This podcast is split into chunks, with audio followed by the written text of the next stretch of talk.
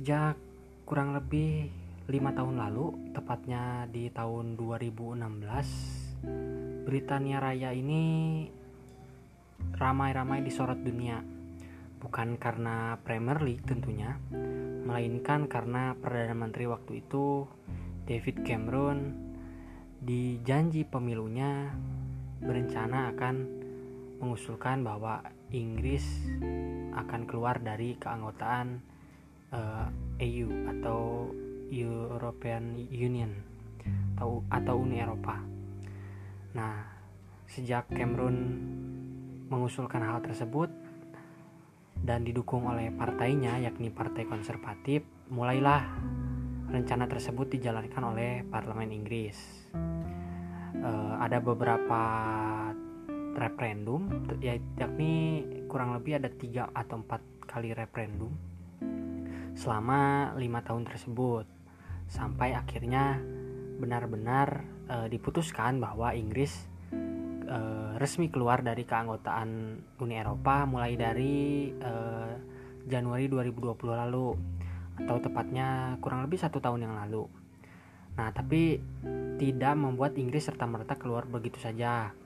Jadi e, dalam Brexit ini Inggris memasuki masa transisi terlebih dahulu, dimulai sejak uh, referendum terakhir yakni Januari 2020 itu.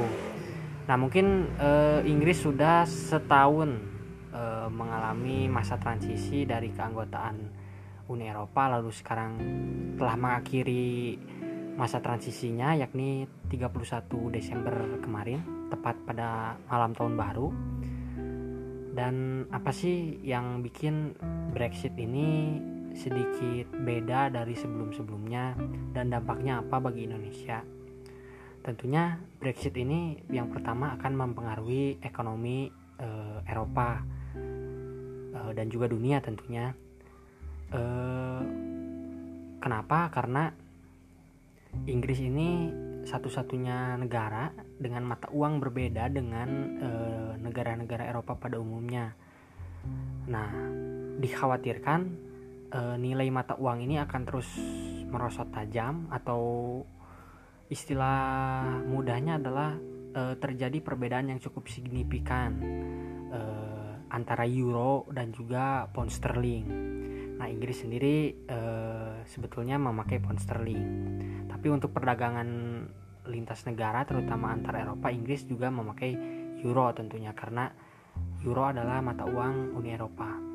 Nah, yang pertama itu eh, bahwa mata uang ini dikhawatirkan eh, mendapatkan apa perbedaan yang signifikan sehingga akan terjadinya ketimpangan ekonomi dan juga daya jual antara antara Inggris dan juga uh, Uni Eropa.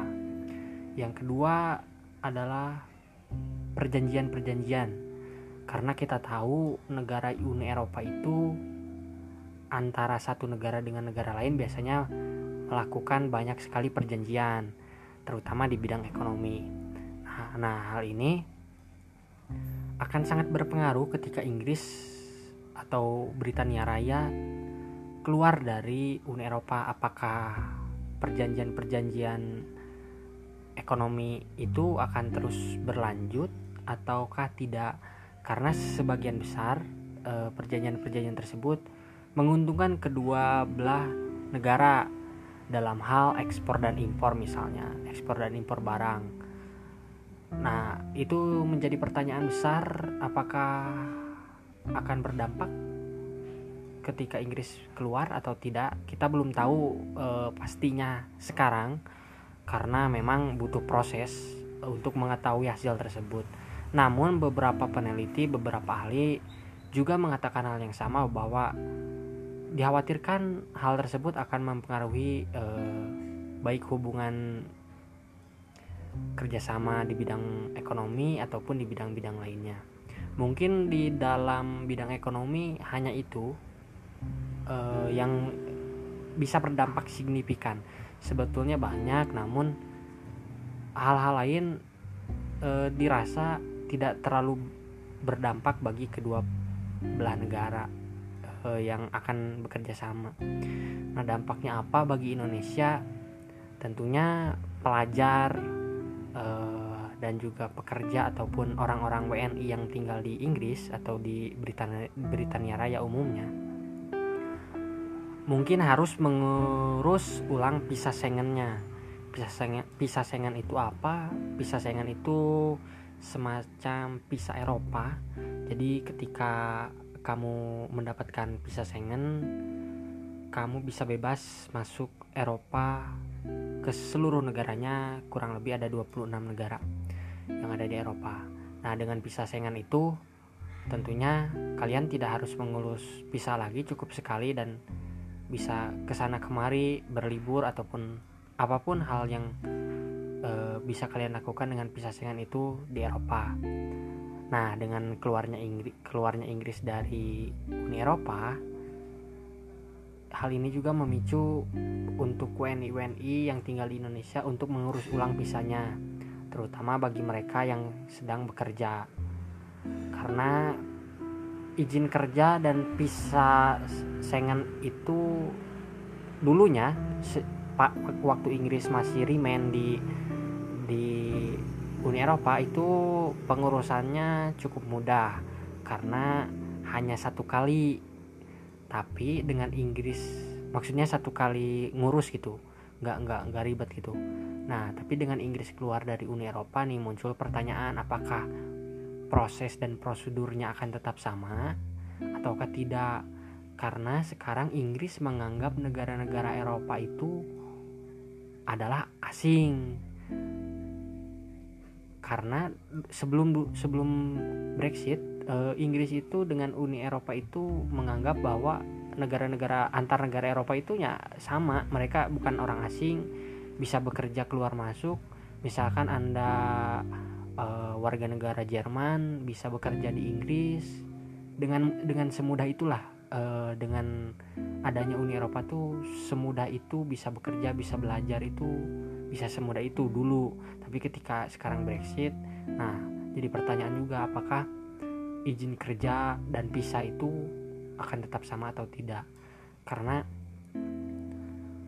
sekali lagi Inggris sudah menganggap negara-negara Eropa itu bagai orang asing. Nah, untuk selanjutnya mungkin tentang Premier League apakah ada pengaruhnya? Tentu ada. Bahkan menurut saya sangat besar sekali. Karena Inggris sudah udah nggak uh, apa Premier League udah nggak bisa mendatangkan pemain-pemain Eropa dengan leluasa. Tepatnya musim mulai musim depan kalau tidak salah. Karena musim sekarang tuh masih masa transisi di Premier League antara transfer window. Nah musim depan sudah mulai itu diberlakukan bahwa pemain-pemain asing itu meliputi Asia Amerika uh, Afrika dan juga uh, Eropa dianggap asing. Nah, tentu jika ingin merekrut pemain asing kan ada batasannya. Sementara dulu sebelum Brexit, Inggris itu uh, rutin merekrut pemain-pemain Uni Eropa dengan banyak. Hampir semua klub 50% klub di Inggris pemain-pemainnya adalah pemain-pemain Uni Eropa. Nah, dengan dibatasinya uh, kuota pemain-pemain tersebut, mau tidak mau Inggris harus uh, lebih banyak mengandalkan pemain-pemain asli Inggris. Nah, hal ini juga cukup jadi pertanyaan nih. Ketika kita tahu pemain-pemain Inggris hanya beberapa saja yang mungkin kelasnya kelas dunia dan sisanya mungkin biasa-biasa saja jika dibanding dengan pemain-pemain di negara Eropa.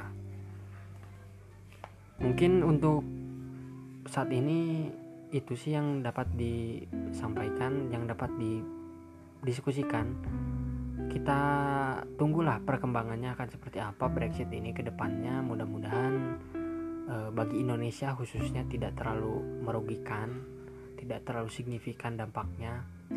Dan ya mari kita sebagai bangsa yang di era globalisasi ini mau tidak mau kita harus mulai memikirkan dan mulai juga untuk uh, aware terhadap isu-isu global.